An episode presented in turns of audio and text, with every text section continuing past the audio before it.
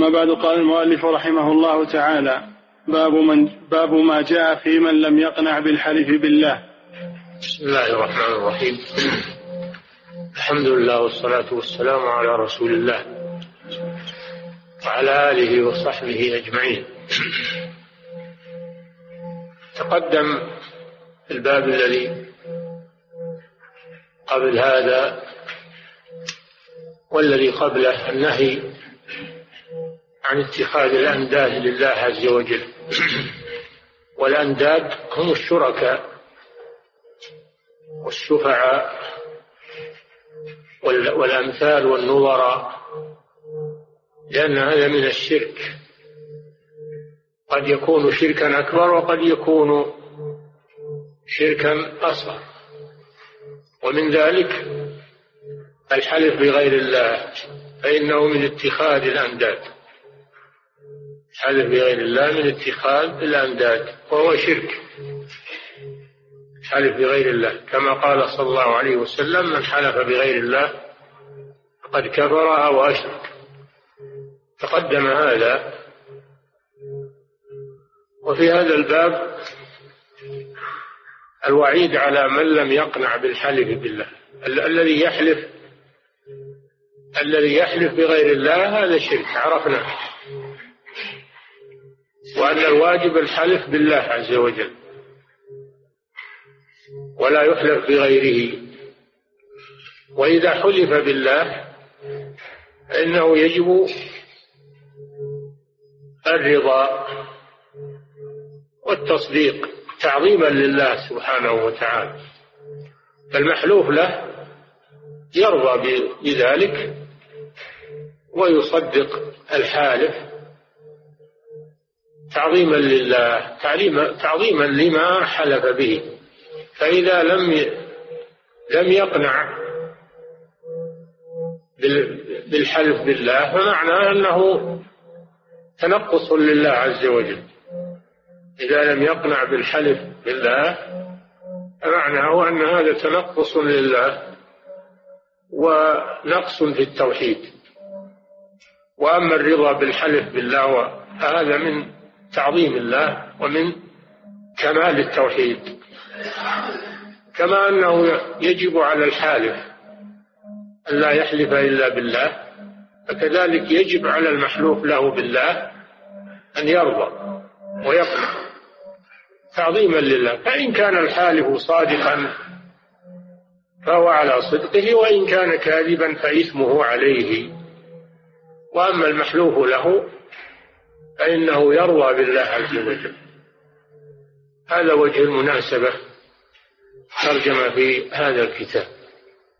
أن من لم يقنع بالحلف بالله هذا نقص في التوحيد.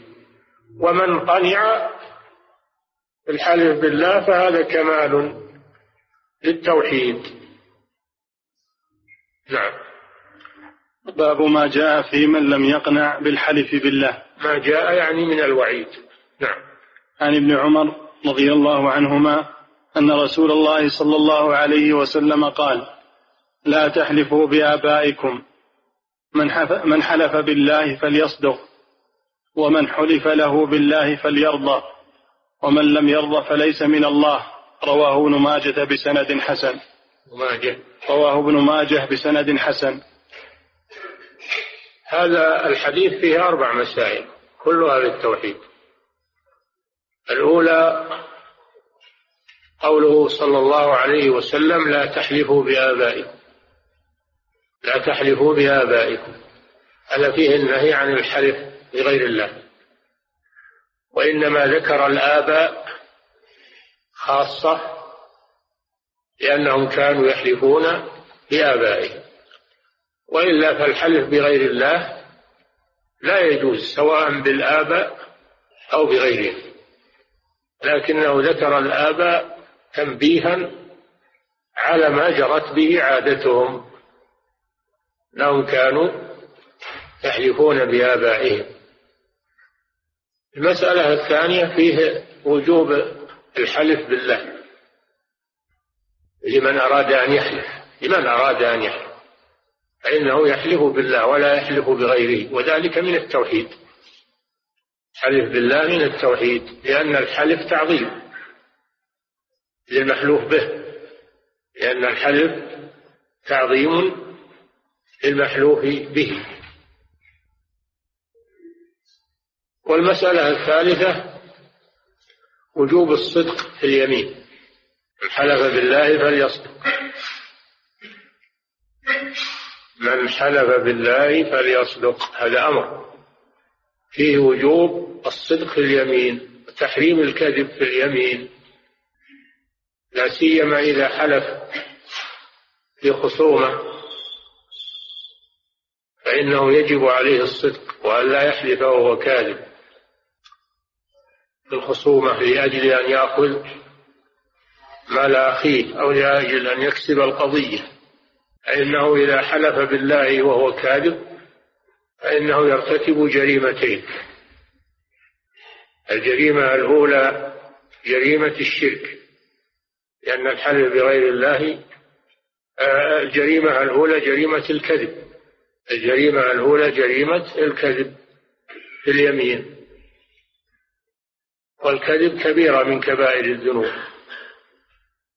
في اليمين وفي غيرها. الكذب حرام وجريمة كبيرة من كبائر الذنوب. والجريمة الثانية أنه يأخذ مال أخيه بغير حق. قال صلى الله عليه وسلم من حلف على يمين هو فيها كاذب ليقتطع بها مال امرئ مسلم لقي الله وهو عليه غضبان. قالوا وإن كان شيئا يسيرا يا رسول الله. قال وإن كان قضيبا من أراك. القضيب هو العود والأراك شجر معروف. فإذا حلف ليأخذ عودا من أخيه بغير حق لقي الله وهو عليه غضبه فكيف بمن يحلف على أكثر من ذلك؟ من الأموال والأراضي والخصومات. الأمر أشد. المسألة الرابعة من حلف له بالله. سواء كان في الخصومة أو غيرها إذا حلف لك أخوك بالله عليك أن تقنع. لأن ما بعد الله شيء. لأنه ليس بعد الله شيء. فإذا حلف بالله فقد انتهى. وإن كان كاذبا فإثمه عليه وإن كان صادقا فهو قد حلف لك صادقا. فأنت تعظم الله عز وجل وتقنع بالحلف بالله تعظيما لله عز وجل. ومن لم ومن لم يرضى فليس من الله. هذه براءة. هذا محل الشاهد من من الحديث للترجمة. ومن لم يرضى فليس من الله. يعني لم يقنع بالحلف بالله فليس من الله. هذه براءة دل على أن ذلك كبيرة من كبائر الذنوب. قال لأنه تنقص للتوحيد تنقص لله عز وجل. إذا لم ترضى بالله فبمن ترضى إذا حلف له بالله فليرضى. ومن لم يرضى فليس من الله. أي أن الله بريء منه. هذا وعيد. نعم. قوله باب ما جاء في من لم يقنع بالحلف بالله.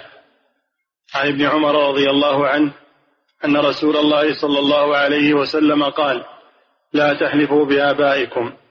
من حلف بالله فليصدق ومن حلف له بالله فليرضى ومن لم يرضى فليس من الله. رواه ابن ماجه بسند حسن. قوله لا تحلفوا بآبائكم تقدم أنه لا يجوز الحلف بغير الله في حق كل أحد. نعم. أيا كان المحلوف به. لا يجوز. لا بالآباء ولا بالكعبة ولا بالرسول ولا بالولي فلان ولا بأي شيء. لا يحلف إلا بالله. نعم. قوله ولا بالأمانة. نعم. قوله من حلف بالله فليصدق. هذا مما أوجبه الله على عباده.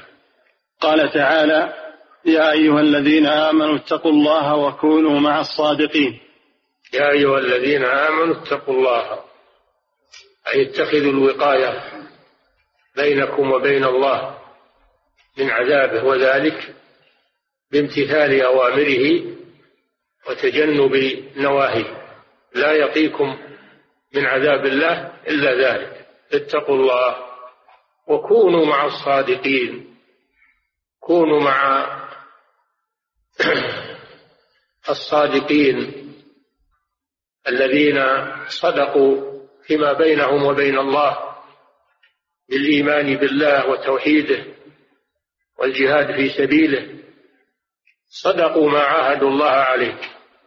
وصدقوا أيضا فيما بينهم وبين الرسول صلى الله عليه وسلم باتباعه وطاعته ومحبته وصدقوا أيضا فيما بينهم وبين الخلق. فلم يكذبوا عليهم ولم يغدروا ولم يخونوا ولم يغشوا. وإنما يتعاملون بالصدق. أمرنا الله أن نكون معهم في صدقهم وأعمالهم. فنصدق معهم. وفي ضمن ذلك النهي أن تكون مع الكاذبين من المنافقين والفساق وغيرهم وأهل الغدر والخيانة لا تكن معهم. نعم. وقال تعالى إنما يفتري الكذب الذين لا يؤمنون بآيات الله. إنما يفتري الكذب. يفتري يعني يختلق الكذب. وهو ضد الصدق الذين لا يؤمنون بآيات الله. وهذا بيان لأن الذي يكذب أنه ناقص الإيمان. له ناقص الإيمان. لا يؤمن بآيات الله لأن آيات الله تنهى تنهى عن عن الكذب. القرآن ينهى عن الكذب. فالذي يكذب هذا لا يصدق بآيات الله عز وجل وبما جاءت به. وأولئك هم الكاذبون. حصر الكذب فيه. الذي لا يؤمن بالقرآن ولا يؤمن بالوعد والوعيد ولا يؤمن هذا هو الكاذب. وأولئك هم الكاذبون. كأنه ليس هناك من يكذب غير غيرهم. هذا حصر. نعم. قوله ومن حلف له بالله فليرضى ومن لم يرضى فليس من الله. هذا من حق المسلم على المسلم. نعم. أن يقبل منه إذا حلف له معتذرا. نعم سواء حلف له معتذرا أو حلف له في خصومة. إذا توجهت اليمين على من أنكر وحلفه القاضي فإنه يجب على الخصم أن يصدق ويقضى عليه باليمين. قال صلى الله عليه وسلم البينة على المدعي واليمين على من أنكر. فالمدعي يطالب بالبينة فإذا لم يأتي ببينة تتوجه اليمين على المنكر فإن رضي بها يعني طالب بها الخصم طالب بها الخصم وحلف يجب عليه أن ينتهي. يجب عليه أن ينتهي لأن هذا هو حقه عليه. وهذا تعظيم لله عز وجل. هذا تعظيم لله عز وجل. إذا رضي بالحلف به هذا من تعظيم الله. وإذا لم يرضى فهذا من تنقص الله عز وجل. نعم. هذا من حق المسلم على المسلم أن يقبل منه إذا حلف له معتذرا. والحديث يدل على الوجوب. ومن حقه عليه أن يحسن به الظن إذا لم يتبين كذبه. كما في الأثر عن عمر رضي الله عنه ولا تظنن بكلمة خرجت من أخيك شرا وأنت تجد لها في الخير محملا. إذا لم ترضى بيمينه اتركه. ما لك ما لك عليه غير اليمين. لك انك تطالب بها ولك انك تتركها. لأنك أنت المفرط. لماذا لم تشهد عليه؟ لماذا لم تقم البينة؟ فلما لم تقم البينة ولم تشهد عليه أنت المفرط. ما بقي لك إلا اليمين سواء تطلبها أو تتركها. فإذا طلبتها وحلف يجب عليك الرضا. بالله عز وجل. نعم. ومن حقه عليه أن يحسن به الظن إذا لم يتبين كذبه. كما في الأثر عن عمر رضي الله عنه ولا تظنن بكلمة خرجت من أخيك شرا وأنت, وأنت تجد لها في الخير محملا وهو من حسن الخلق ومكارم الأخلاق وكمال العقل وقوة الدين. نعم هذا من حسن الخلق مع الناس إنك ما ما تحمل أقوالهم أشياء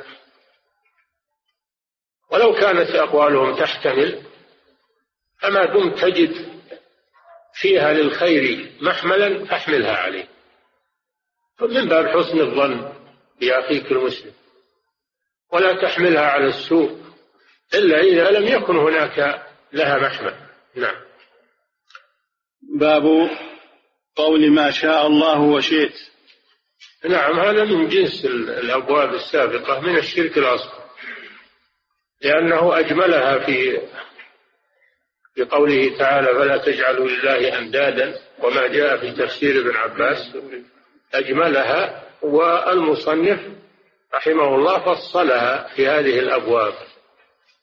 لأن ابن عباس فسرها بعدة أشياء بالحلف بغير الله بما شاء الله وشاء فلان لولا الله وفلان و وحياتك وحياتي حلف بغير الله.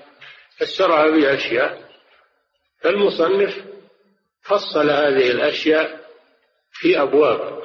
جعل الحلف بغير الله في باب وجعل عدم من لم يقنع في باب وجعل قول ما شاء الله وشئت إلى آخره في باب. من باب التفصيل في هذه الأمور. نعم. باب قول ما شاء الله وشئت. يعني أنه لا يجوز. باب قول ما شاء الله وشئت بالواو أنه لا يجوز هذا اللفظ. وأنه من الشرك في الألفاظ. شرك أصغر. نعم. عن قتيلة أن يهوديا. قتيلة. قتيلة بالقاف عن قتيلة. نعم. قتيلة بنت صيفي الأنصارية. نعم. أن يهوديا أتى النبي صلى الله عليه وسلم فقال إنكم تشركون. تقولون ما شاء الله وشئت. وتقولون والكعبة. فأمرهم النبي صلى الله عليه وسلم إذا أرادوا أن يحلفوا أن يقولوا ورب الكعبة وأن يقولوا ما شاء الله ثم شئت. رواه النسائي وصححه. نعم هذا الحديث عن قتيلة بن سيد الأنصارية أن يهوديا واحد من اليهود. واليهود هم الأمة المنتسبة إلى موسى عليه السلام أمة التوراة. فهم ينسبون إلى اليهودية وإن كان عندهم تحريف وعندهم كفريات شركيات لكن نظرا إلى الأصل. نظرا إلى الأصل فهم يقال لهم اليهود ويعاملون معاملة أهل الكتاب. وإن كان عندهم انحرافات وضلالات وكفريات وشركيات لكن لا يمنع هذا أن يسموا باليهود. جاء رجل منهم إلى النبي صلى الله عليه وسلم واليهود معروفة عداوتهم للرسول صلى الله عليه وسلم. وللمسلمين لكنهم يتصيدون على المسلمين الأخطاء. مع ما هم فيه من الضلالات والكفريات تصيدون على المسلمين الأخطاء ولو كانت صغيرة. ولو كانت صغيرة. ولكن النبي صلى الله عليه وسلم يقبل الحق.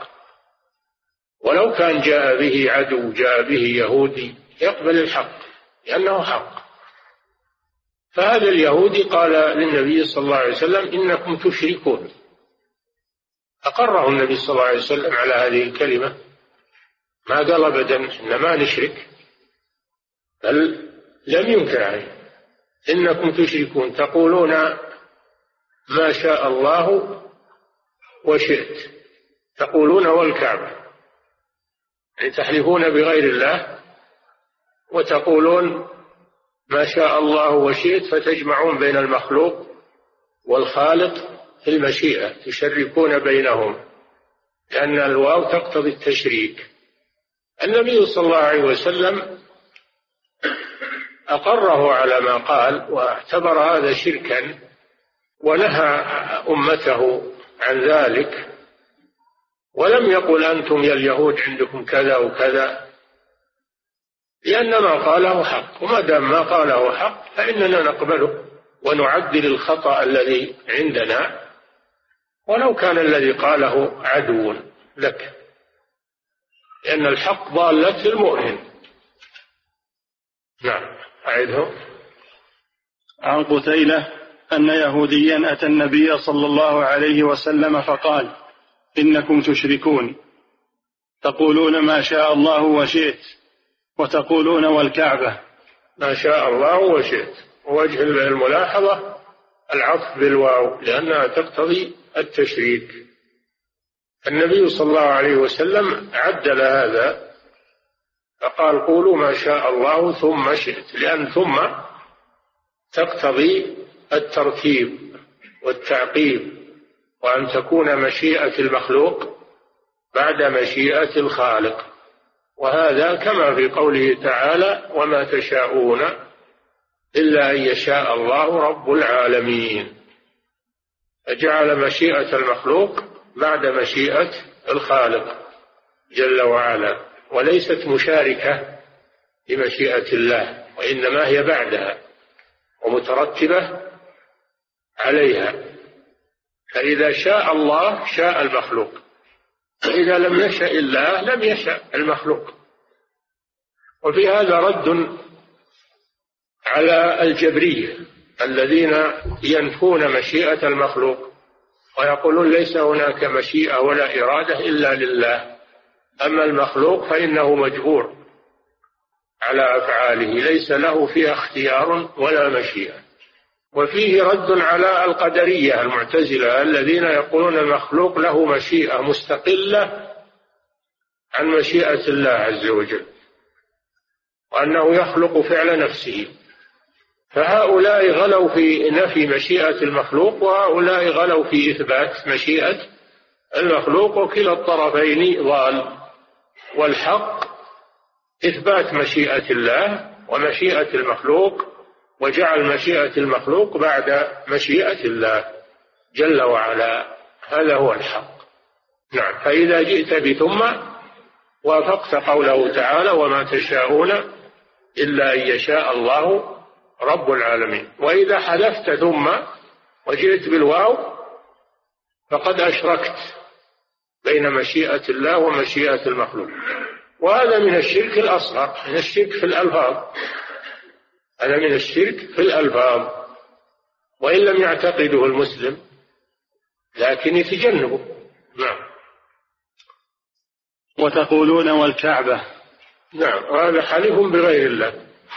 الرسول أقر أن هذا الشرك الحلف بالكعبة أنه شرك مع أن الكعبة بيت الله لكن لا يجوز الغلو بها أنها مخلوقة. لا يجوز الغلو بها وبأن يحلف بها أو أو يطلب منها أو يطلب منها الحوائج وقضاء الحاجات كما يفعله الجهال والقبوريون الذين يخاطبون الكعبة ويطلبون منها ويستغيثون بها يا كعبة الله اعملي كذا. هذا كله من الشرك هذا شرك أكبر هذا أشد من الحلف بالكعبة. الذي يقول يا كعبة الله افعلي كذا. يا كعبة الله أعطيني كذا. هذا أشد من الحلف. هذا شرك أكبر والحلف بها شرك أصغر. الكعبة بيت الله. أمرنا الله أن نستقبلها في الصلاة وأن نطوف بها نتوجه إليها في صلاتنا وأن ندعو الله عندها. أما أننا نطلب منها قضاء الحاجات أو نستغيث بها أو نعتقد أنها تعطي وتمنع وأنها تدبر فهذا شأن المشركين. نعم. فأمرهم النبي صلى الله عليه وسلم إذا أرادوا أن يحلفوا أن يقولوا ورب الكعبة. ورب الكعبة وهو الله جل وعلا هو رب الكعبة هو رب كل شيء. أما أن يقولوا والكعبة هذا لا يجوز. إذا قالوا ورب الكعبة هذا هو البديل الصحيح. لأن رب الكعبة هو الله ورب كل شيء والكعبة بيت الله. أضيفت إليه إضافة تشريف وتكريم من إضافة المخلوق إلى خالقه. نعم مثل ناقة الله وبيت الله رسول الله. هذا كله كله من باب التعظيم. إضافتها إليه إضافة تعظيم. نعم. وأن يقولوا ما شاء الله ثم شئت. رواه النسائي وصححه. هذا فيه دليل على أن الحلف بغير الله شرك. وعلى أن قول ما شاء الله وشئت شرك. وأنه ينهى عن ذلك. وأنه يقبل الحق ممن جاء به. وإن كان عدوا. وفيه أن الإنسان إذا كان له هوى فإنه يفهم الحق من أجل أن من أجل أن يعير خصمه به ويعمى عما عنده من العيوب فهو يرى عيوب الناس ولا يرى عيب نفسه. اليهود لم يروا عيوب أنفسهم. ولاحظوا على المسلمين هذه الكلمة ورب الكعبة ما شاء الله وشئت. لأن لهم هوى. يصيدون على المسلمين الأخطاء. وهذا داب أهل الضلال دائما وأبدا. تجدهم يصيدون الأخطاء على أهل الخير. وإن كانت صغيرة وينسون العيوب التي عندهم وإن كانت كبيرة لأن الهوى أعماهم عن عيوبهم وذكرهم بعيوب الآخرين. نعم. وله أيضا عن ابن عباس رضي الله عنهما أن رجلا قال للنبي أن, أن الذي ينهى عن شيء فيه أن الذي ينهى عن شيء يأتي له ببديل صالح إذا أمكن. النبي صلى الله عليه وسلم لما نهاهم عن قول والكعبة قال قولوا ورب الكعبة. هذا هو البديل الصحيح. ولما نهاهم عن قول ما شاء الله وشئت قال لهم قولوا ما شاء الله ثم شئت. فإذا كان الشيء المنهي عنه له بديل صحيح فإن الذي ينهى عن ذلك يأتي بالبديل الصحيح. نعم. وله أيضا عن ابن عباس رضي الله عنهما أن رجلا قال للنبي صلى الله عليه وسلم ما شاء الله وشئت. فقال أجعلتني لله ندا ما شاء الله وحده. نعم هذا رجل قال للنبي صلى الله عليه وسلم ما شاء الله وشئت.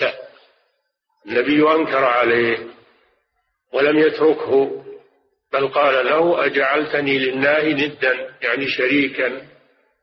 فهذا يشهد لتفسير ابن عباس رضي الله عنه السابق في قوله فلا تجعلوا لله أندادا أن هذا اللفظ من اتخاذ الأنداد.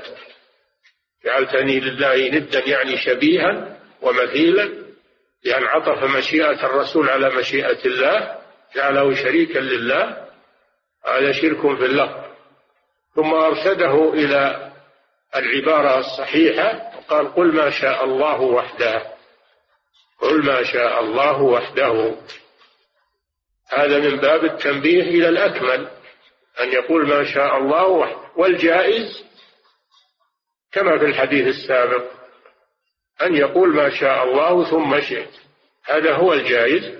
وأما الأكمل فهو الاقتصار على مشيئة الله وحده. هذا هو الأكمل. نعم. ولابن ماجه. نعم. وله أيضا عن ابن عباس رضي الله عنهما أن رجلا قال للنبي صلى الله عليه وسلم ما شاء الله وشئت. فقال إذا كان النبي صلى الله عليه وسلم أنكر على هذا الرجل قول ما شاء الله وشئت مع أن الرسول له مشيئة ولكنه أمره أن لا يقول ما شاء الله وشئت. لما كان هذا من الشرك الأصغر أنكر عليه. فكيف بالذي يقول يا يا أكرم الخلق ما لي من ألوذ به سواك؟ عند حلول الحادث العمم. إن لم تكن في معادي آخذا بيدي فضلا وإلا قل يا زلة القدم. فإن من جودك الدنيا وضرتها ومن علومك علم اللوح والقلم. ما هذا الغلو والعياذ بالله؟ الرسول أنكر هذه اللفظة مع أنه صلى الله عليه وسلم له مشيئة. لكن هل اللوح والقلم من, علم الرسول؟ هل الدنيا والآخرة كلها ملك للرسول صلى الله عليه وسلم؟ هل لا ينقذ من عذاب الله يوم القيامة إلى الرسول؟ أين الله سبحانه وتعالى؟ هذا هو الشرك الأكبر والغلو الفظيع والعياذ بالله بالرسول عليه الصلاة والسلام. ومع هذا يرددون هذه القصيدة في آه، أعيادهم ومحافلهم. كأنها بل أستغفر الله يفضلونها على القرآن. يفضلونها على القرآن. لا لا حول ولا قوة إلا بالله. نعم. أن رجلا قال للنبي صلى الله عليه وسلم ما شاء الله وشئت فقال أجعلتني لله ندا ما شاء الله وحده. نعم. ولابن ماجه عن الطفيل أخي عائشة لأمها قال رأيت كأني أتيت على نفر من اليهود. قلت إنكم لأنتم القوم لولا أنكم تقولون عزير ابن الله. قالوا وإنكم لأنتم القوم لولا أنكم تقولون ما شاء الله وشاء محمد. ثم مررت بنفر من النصارى. فقلت إنكم لأنتم القوم لولا أنكم تقولون المسيح ابن الله. قالوا وإنكم لأنتم القوم لولا أنكم تقولون ما شاء الله وشاء محمد. فلما أصبحت أخبرت بها من أخبرت ثم أتيت النبي صلى الله عليه وسلم فأخبرته. قال هل أخبرت بها أحدا؟ قلت نعم. قال فحمد الله وأثنى عليه. ثم قال أما بعد فإن طفيلا رأى رؤيا. أخبر بها من أخبر منكم. وإنكم قلتم كلمة كان يمنعني كذا وكذا أن أنهاكم عنها. فلا تقولوا ما شاء الله وشاء محمد ولكن قولوا ما شاء الله وحده. نعم. أعده كلمة ولابن ماجه عن الطفيل. عن الطفيل. هو الطفيل ابن عبد الله بن سخبرة. أخي عائشة لأمها لأن عبد الله بن سخبرة كان كانت تحته أم رومان زوجته. وكان حليفا لأبي بكر رضي الله عنه في الجاهلية. فلما توفي عبد الله بن سخبرة تزوج أبو بكر الصديق امرأته أم رومان. فأنجبت له عبد الرحمن بن أبي بكر وعائشة بنت أبي بكر فلذلك كان الطفيل أخا لها من أمها. الطفيل بن عبد الله بن سخبر كان أخا لها من أمها. أم رومان. هذا الرجل طفيل أسلم حسن إسلامه ورأى هذه الرؤيا. والرؤيا حق. الرؤيا حق. يعمل بها. وهي جزء من ست وأربعين جزء من النبوة كما قال النبي صلى الله عليه وسلم. وأول ما يبدأ به الأنبياء الرؤيا الصادقة فهي جزء من النبوة وهي من المبشرات. هذا إذا كانت رؤيا حق.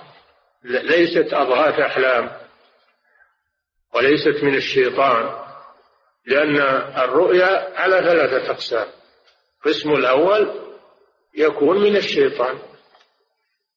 إذا الإنسان نام ولم يذكر الله عند النوم ولم يقرأ آية الكرسي وسورة الإخلاص والمعوذتين ويقرأ الورد عند النوم فإن الشيطان يتسلط عليه. ويأتيه بالأحلام المزعجة حتى يشوش عليه نومه. ومثل هذا لا يصدق. مثل هذه الرؤيا لا تصدق ولا يحدث بها. لأنها من الشيطان. ولا تضر الإنسان. قد قال صلى الله عليه وسلم إذا رأى أحدكم ما يكره فليتحول عن جنبه الذي هو عليه ولينفث عن يساره. ثلاث نفثات وليستعذ بالله من الشيطان الرجيم ولا يحدث بها أحدا فإنها لا تضره النوع الثاني أحاديث نفس وهي أضغاث الأحلام. الإنسان يفكر في في في اليقظة بأشياء أو تهمه أشياء. يبي يبني يبي يسافر يبي يعمل كذا وكذا وهامته الأمور هذه.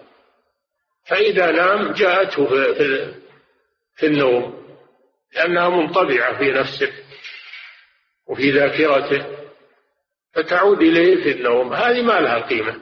هذه أضغاث أحلام لا يلتفت إليها. النوع الثالث الرؤيا التي تجري على يد ملك من الملائكة ملك الرؤيا. فيري الإنسان أشياء عجيبة. هذه هي الرؤيا الصحيحة ما كان على يد الملك ملك من الملائكة. هذه هي الرؤيا الصحيحة. ومنها هذه الرؤيا التي رآها طفيل بن عبد الله بن سخبر. رأى هذه الرؤيا.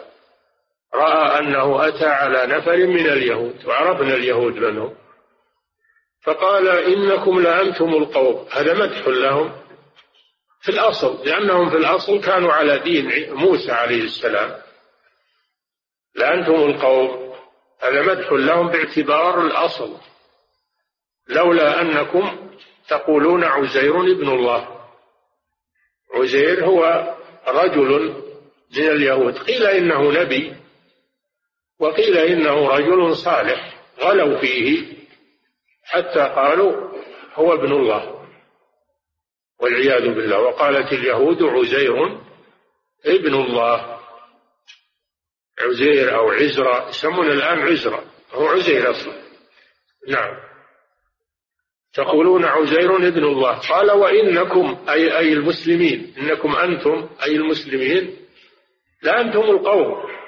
لمدح للمسلمين. لولا أنكم تقولون ما شاء الله وشاء محمد. فهم أنكروا على المسلمين هذه اللفظة مثل ما أنكرها اليهودي الذي الذي سبق في حديث عبد الله بن عباس. يقولون ما شاء الله هم يحفظون العيوب التي عند المسلمين. يحفظونها ولكنهم لا ينظرون إلى عيوبهم. يقولون ما شاء الله وشاء محمد. قال ثم أتيت على نفر من النصارى والنصارى أتباع الأصل أتباع المسيح عيسى بن مريم عليه الصلاة والسلام. فكل من انتسب إلى ديانة عيسى إنه يقال له نصراني. ولو كان قد حرف وغير وبدل نظرا إلى الأصل. ويعامل معاملة النصارى أهل الكتاب. إنكم لأنتم القوم لولا أنكم تقولون المسيح ابن الله. كما في القرآن ما ذكره الله عنه. قال وإنكم لأنتم القوم لولا أنكم تقولون ما شاء الله وشاء محمد. اتفقت كلمة اليهود والنصارى على إنكار هذه الكلمة. والرسول أنكرها أيضا عليه الصلاة والسلام. ما شاء الله وشاء محمد. وأقر اليهود والنصارى على أن هذه الكلمة شرك. شرك لكنه شرك أصغر الحمد لله. شرك في الألفاظ. ولكن لا يتهاون بالشرك. ولو كان أصغر ولو كان بالألفاظ لا بد من تركه ولا بد من إنكاره إذا سمعت أحدا. ما تقول هذا شرك أصغر وتسكت؟ لا يجب عليك الإنكار. لولا أنكم تقولون ما شاء الله وشاء محمد. ثم إن طفيلا لما أصبح حدث بها من حدث بهذه الرؤيا لأنها عجيبة. ثم جاء إلى النبي صلى الله عليه وسلم فأخبره. قال هل حدثت بها أحدا؟ قال نعم. ثم إن النبي صلى الله عليه وسلم حمد الله وأثنى عليه. هذه سنته صلى الله عليه وسلم أنه كان يبدأ بالحمد لله والثناء على الله ثم يذكر الغرض الذي أراد أن يتكلم به فيبدأ بحمد الله والثناء على الله عز وجل. هذا من سنة النبي صلى الله عليه وسلم. ثم قال أما بعد. هذه كلمة يؤتى بها لفصل الخطاب. الخطاب الافتتاحية عن الموضوع الذي يريد أن يتكلم به. ولذلك تسمى كلمة فصل.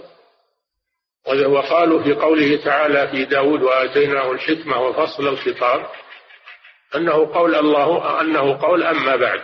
أن فصل الخطاب هو قول أما بعد. فإن طفيلا رأى رؤيا حدث بها من حدث. وإنكم تقولون كلمة وهي قول ما شاء الله وشاء محمد. كان يمنعني كذا وكذا أن أنهاكم عنه. ما الذي منع النبي صلى الله عليه وسلم من النهي عنها؟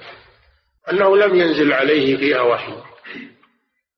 وقيل الذي منعها الحياء عليه الصلاة والسلام لأنه لم ينزل عليه فيها وحي. وإلا لو نزل عليه فيها وحي لم يمنعه الحياء لصدع بها. لكن لم ينزل عليه فيها وحي. فلذلك كان يمنعه كذا وكذا من أن ينكرها عليه. نعم. وعن الطفيل أخي عائشة لأمها قال رأيت كأني أتيت على نفر من اليهود. والنفر الجماعة نعم. قلت إنكم لأنتم القوم لو إنكم لأنتم القوم لولا أنكم تقولون عزير ابن الله. نعم. قالوا وإنكم لأنتم القوم لولا أنكم تقولون ما شاء الله وشاء محمد. شوف عميت أعينهم عن قولهم عزير ابن الله. وأنكروا علينا قول ما شاء الله وشاء محمد. شوف الهوى. أي كلمة ما شاء الله وشاء محمد وقول عزير ابن الله. لكن الهوى يعمي ويصم. نعم. ثم مررت بنفر من النصارى. نعم. فقلت إنكم لأنتم القوم لولا أنكم تقولون المسيح ابن الله. قالوا وإنكم لأنتم القوم لولا أنكم تقولون ما شاء الله وشاء محمد. نعم. وهذا أيضا مثل مقالة اليهود. تشابهت قلوبهم. نعم. فلما أصبحت أخبرت بها من أخبرت. نعم. ثم أتيت النبي صلى الله عليه وسلم فأخبرته. نعم. قال هل أخبرت بها أحدا؟ قلت نعم. قال فحمد الله وأثنى عليه. ثم نعم. قال أما بعد. فإن طفيلا رأى رؤيا أخبر بها من أخبر منكم. وإنكم قلتم كلمة كان يمنعني كذا وكذا أن أنهاكم عنها فلا تقولوا ما شاء الله وشاء محمد ولكن قولوا ما شاء الله وحده لا. أولا أن هذه الكلمة شرك لأن الرسول صلى الله عليه وسلم أقر أهل الكتاب على تسميتها شركا فدل على أنها شرك لكنه شرك في اللفظ وهو شرك أصغر وأن الشرك الأصغر قد يصدر من المؤمن. فيه في هذا دليل على أن الشرك الأصغر قد يصدر من المؤمن. خلاف الشرك الأكبر إنه لا يصدر من مؤمن والعياذ بالله. وفيه قبول الحق ممن جاء به فإن الرسول صلى الله عليه وسلم لم يقل لا. أن أنتم أشد منا. تقولون عزير ابن الله وتقولون المسيح ابن الله. ولكنه صلى الله عليه وسلم قبل هذا منهم. مع أنهم عندهم شرك وعندهم كفر وعندهم عداوة للحق. ومع هذا لو لما قالوا كلمة الحق قبلها النبي صلى الله عليه وسلم. لأن بعض الناس إذا إذا أنكر عليه شيء أخذته العزة بالإثم وقال وأنت أشد منا تقول كذا وكذا وأن تفعل كذا وكذا ولا يقبل الحق. وهذا ما هو ما هي سنة الرسول صلى الله عليه وسلم؟ سنة الرسول أنه يقبل الحق. ولو كان الذي جاء به عنده عنده شر أكثر فهو يقبل الحق. وفيه إنكار المنكر أن النبي صلى الله عليه وسلم أنكر ألا تقولوا ما شاء الله وشاء محمد؟ وفيه الاتيان بالبديل الصالح إذا كان هناك بديل. فإن النبي صلى الله عليه وسلم أبدلهم بكلمة ما شاء الله وشاء محمد بكلمة ما شاء الله وحده. وفيه التنبيه على المنع من الغلو في الرسول صلى الله عليه وسلم. فإنه إذا منعت هذه الكلمة مع أن الرسول له مشيئة فكيف بأن يسند إلى الرسول أشياء ليست من حقه؟ كأن كأن يقال إنه يعلم الغيب أو يقال إنه ينقذ من النار من دون الله عز وجل أو أنه يستغاث به بعد موته ويلجأ إليه في المهمات بعد موته صلى الله عليه وسلم. هذا أشد وأنكى والعياذ بالله مما عليه القبوريون. وفيه أن اليهود والنصارى يعرفون الشرك الأصغر وبعض علماء العلماء المنتسبين إلى هذه الأمة لا يعرفون الشرك الأكبر. شوف بعض العلماء من هذه الأمة علماء الضلال لا يعرفون الشرك الأكبر. فلا ينهون عن الشرك بالقبور والاستغاثة بالأموات والذبح للقبور وغير ذلك. ما ينكرون هذا وهو شرك أكبر. واليهود أنكروا الشرك الأصغر وعرفوه. فلا حول ولا قوة إلا بالله. وفيه العمل بالرؤيا. إذا كانت رؤيا صحيحة هي العمل بالرؤيا وأنها قد تكون سببا لتشريع بعض الأحكام هذا في عهد النبي صلى الله عليه وسلم. تكون سببا لتشريع بعض الأحكام في عهد النبي صلى الله عليه وسلم. أما بعد موت النبي صلى الله عليه وسلم الشرع قد انتهى. التشريع انتهى. اليوم أكملت لكم دينكم. فلا يثبت بالرؤيا حكم شرعي بعد موت النبي صلى الله عليه وسلم. ولكن إذا كانت رؤيا صالحة فإنها يستبشر بها وتفسر. أما إذا كانت رؤيا مزعجة فإنها تترك ولا تفسر ولا تضر صاحبها. نعم. قوله باب قول ما شاء الله وشئت عن قتيلة أن يهوديا أتى النبي صلى الله عليه وسلم فقال إنكم تشركون تقولون ما شاء الله وشئت وتقولون والكعبة. فأمرهم النبي صلى الله عليه وسلم إذا أرادوا أن يحلفوا أن يقولوا ورب الكعبة وأن يقولوا ما شاء الله ثم شئت. نعم. رواه النسائي وصححه. هذا فيه تحريم الغلو في الكعبة. وإن كانت الكعبة بيت الله عز وجل لكن لا يغلى فيها. ما يشرع عندها إلا ما شرعه الله وهو الطواف بها واستقبالها في الصلاة.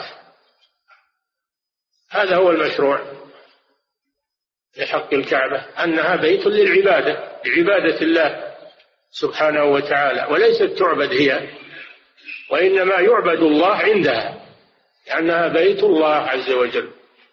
إن أول بيت وضع للناس للذي ببكة مباركا وهدى للعالمين.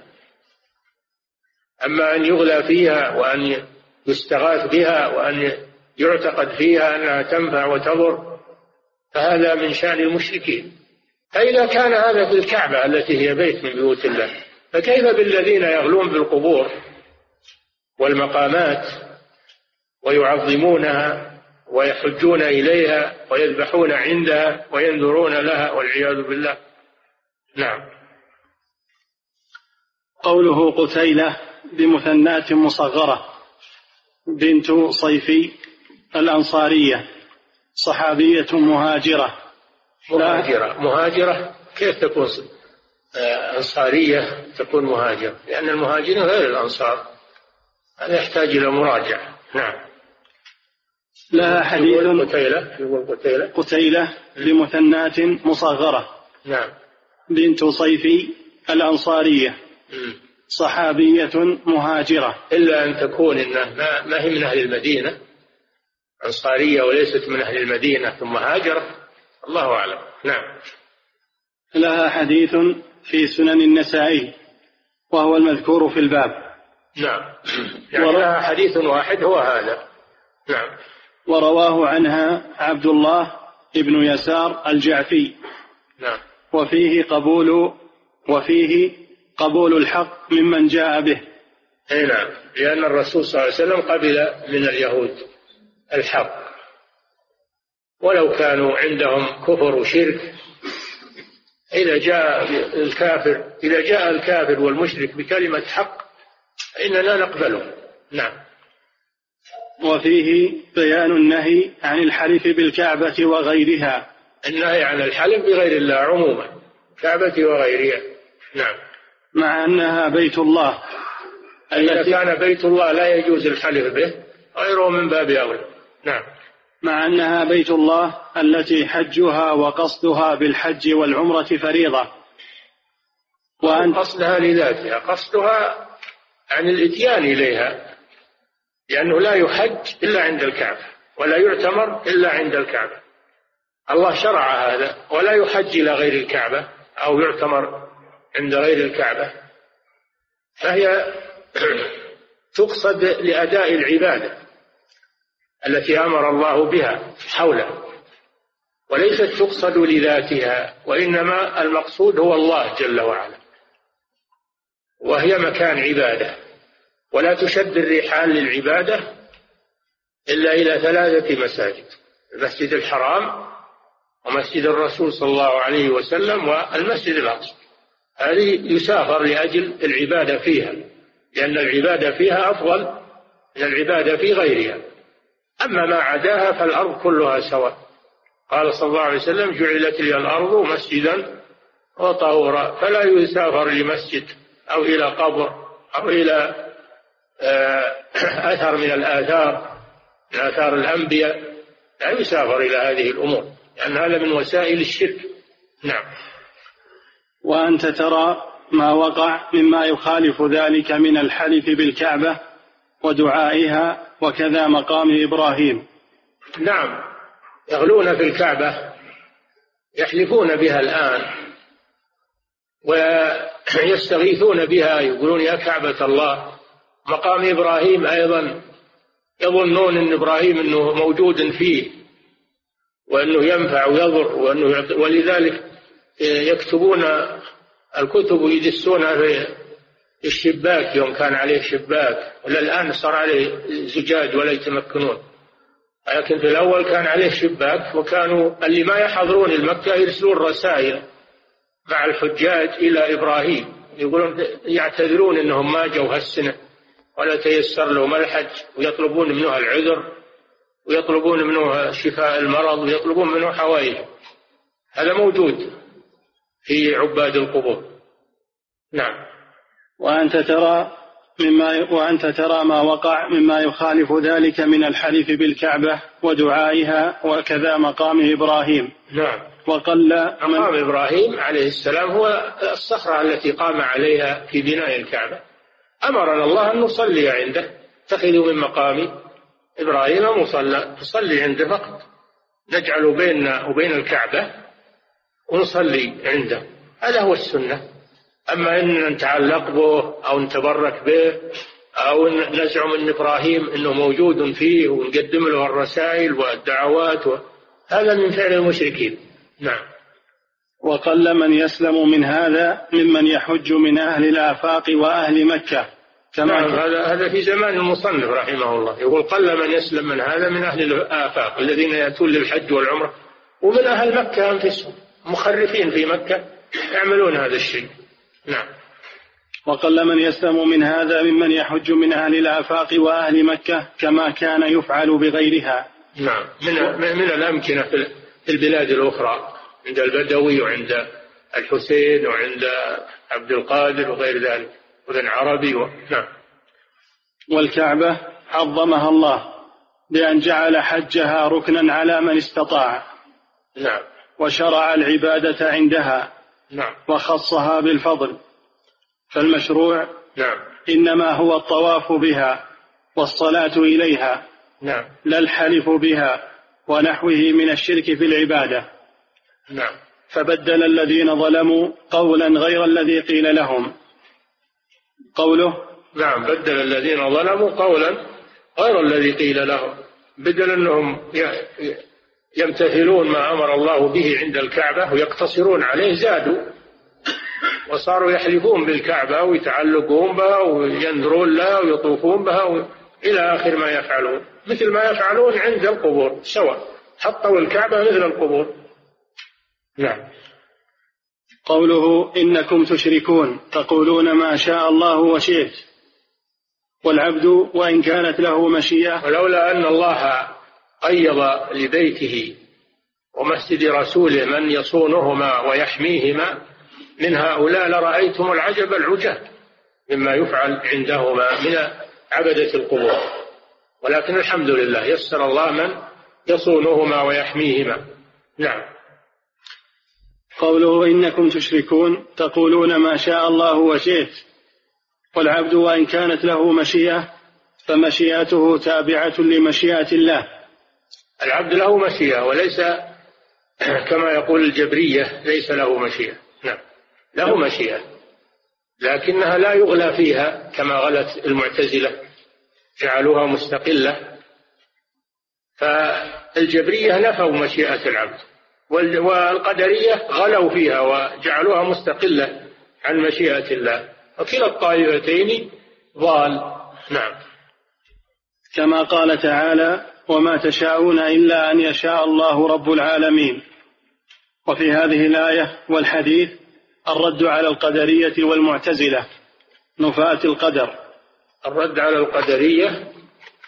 نعم.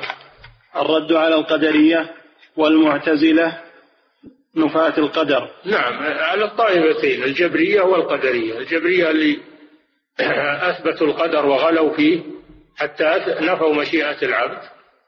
أثبتوا القدر وغلوا فيه حتى نفوا مشيئة العبد. والقدرية الذين غلوا في مشيئة العبد حتى نفوا القدر. غلوا في مشيئة العبد حتى نفوا القدر. فطائفة غلوا في إثبات القدر وطائفة غلوا في إثبات مشيئة العبد. والحق الإيمان بالإثنين بالقدر وبمشيئة العبد. نعم. وأنه لا تنافي بينهم. هذا هو الحق. نعم. نفاة القدر الذين يثبتون للعبد مشيئة تخالف ما أراده الله من العبد وما شاءه. وقد قال تعالى إنا كل شيء خلقناه بقدر وقال تعالى الذي خلق كل شيء فقدره تقديرا والحديث لما ذكر النبي صلى الله عليه وسلم آه، أركان الإيمان قال وأن تؤمن بالقدر خيره وشره. نعم. تؤمن بالله وملائكته وكتبه ورسله واليوم الآخر وتؤمن بالقدر خيره وشره.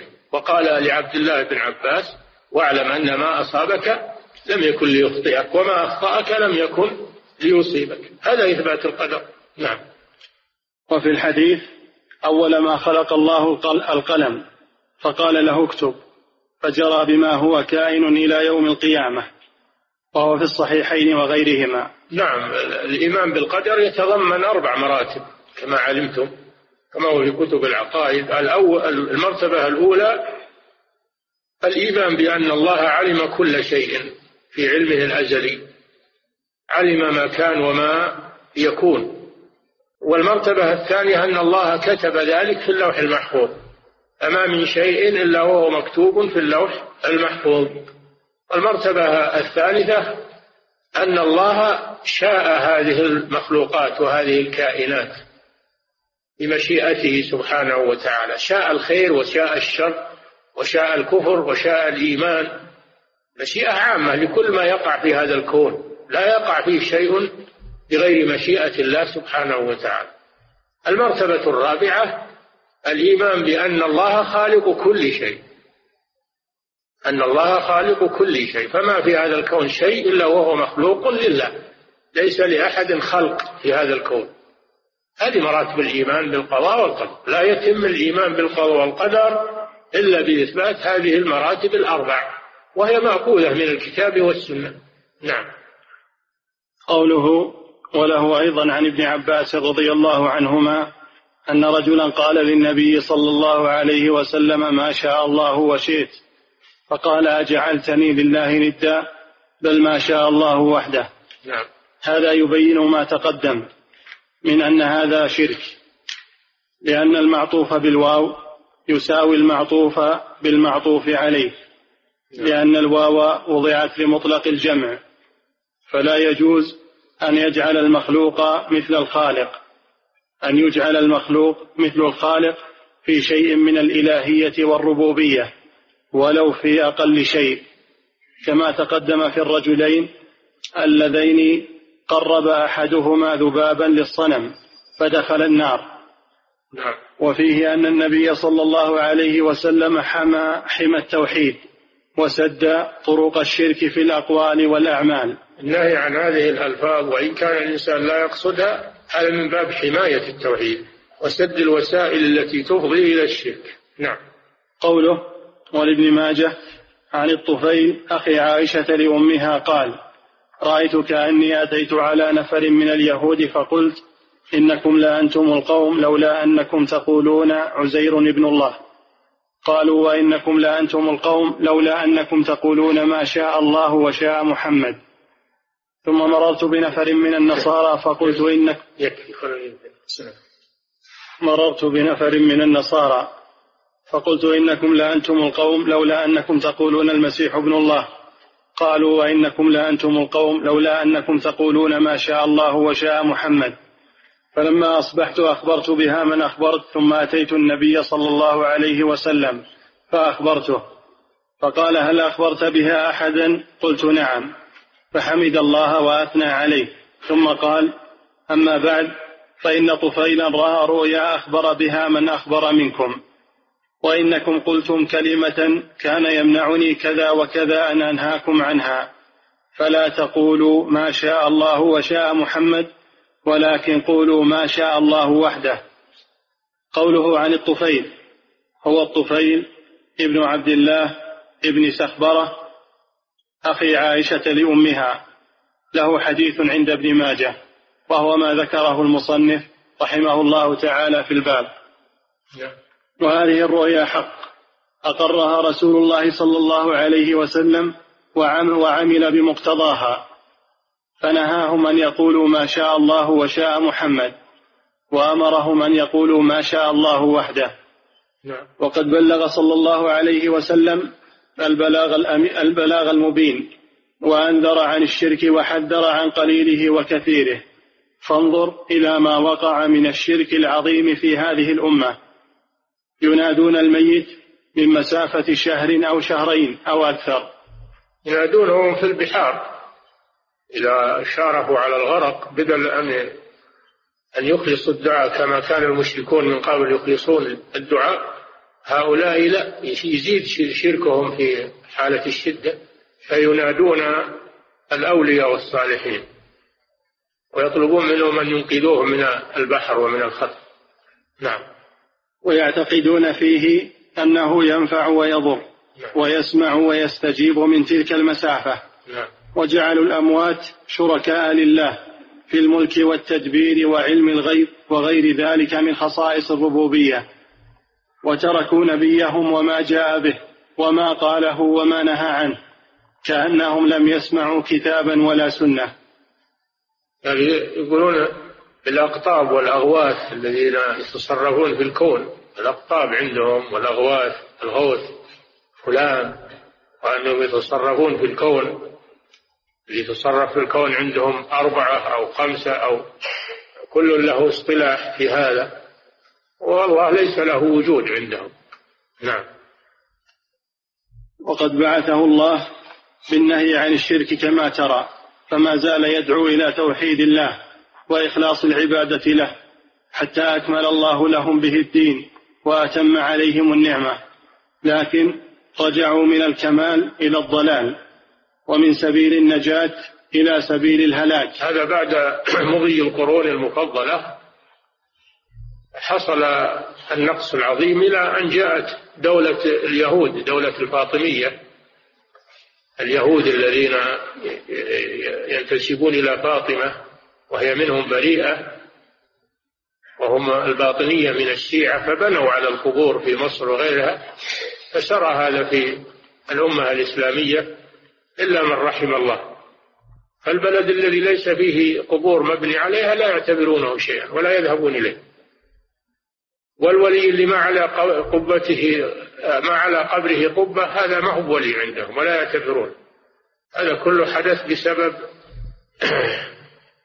فئتين من الناس الفئة الأولى الشيعة الباطنية والشيعة غير الباطنية والفئة الثانية الصوفية. الصوفية هم أيضا أشد من نشر الشرك في هذه الأمة.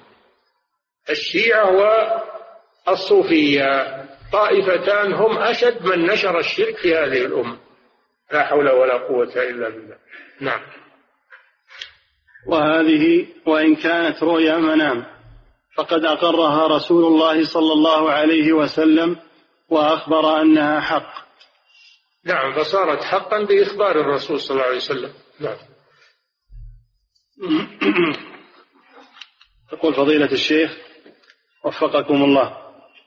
المدرسون يجدون حرجا من حلف الطلاب لهم بعدم الغش مثلا في الاختبار مع أن المعلم يرى الطالب قد فعل ذلك مثل الالتفات إلى طالب آخر والنظر في ورقته. فما العمل حفظكم الله مع مثل هذا؟ لأن هذا يسبب لنا حرجا كبيرا بين هذا الحديث وبين العلم الذي تحصل لنا من أنه قد غش. إذا تحققت أنه, إنه قد غش فامنعه من الغش امنعه من الالتفات امنعه من المجلس القريب قومه المجلس آخر. ولا ولو حلف. امنع الكذب والغش. هو معناه إنه لا حلف لك تخليه يغش أو تخليه إيه، تخليه يعمل الأشياء المنكرة وتقول هذا حلف. لا. ولو حلف. الله جل وعلا أخبر عن المنافقين أنهم يحلفون على الكذب وهم يعلمون.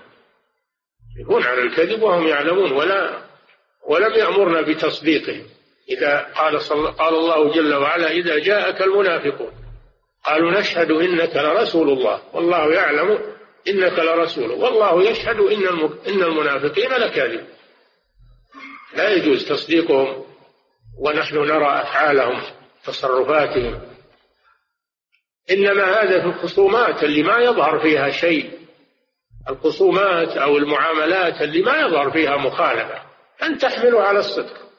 أما أنك تشوف أنه مخالف تشوف أعماله وتشوف تصرفاته إنها مخالفة لليمين فلا تصدقه في يمين. نعم.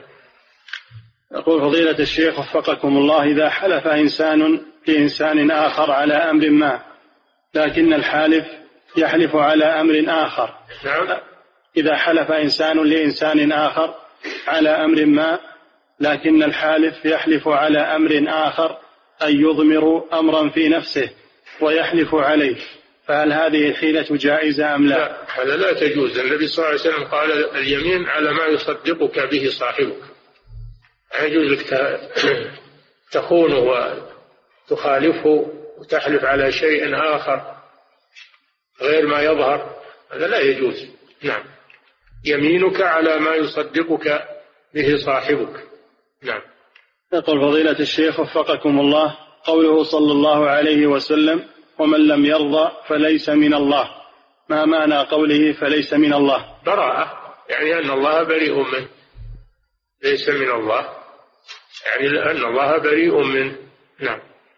يقول فضيلة الشيخ كما كقوله صلى الله عليه وسلم ليس منا من تشبه بغيرنا ليس منا.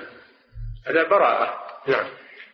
قل فضيلة الشيخ وفقكم الله هل يجوز لي أن أقول أسألك بالله وهل هذا مثل السؤال بوجه الله؟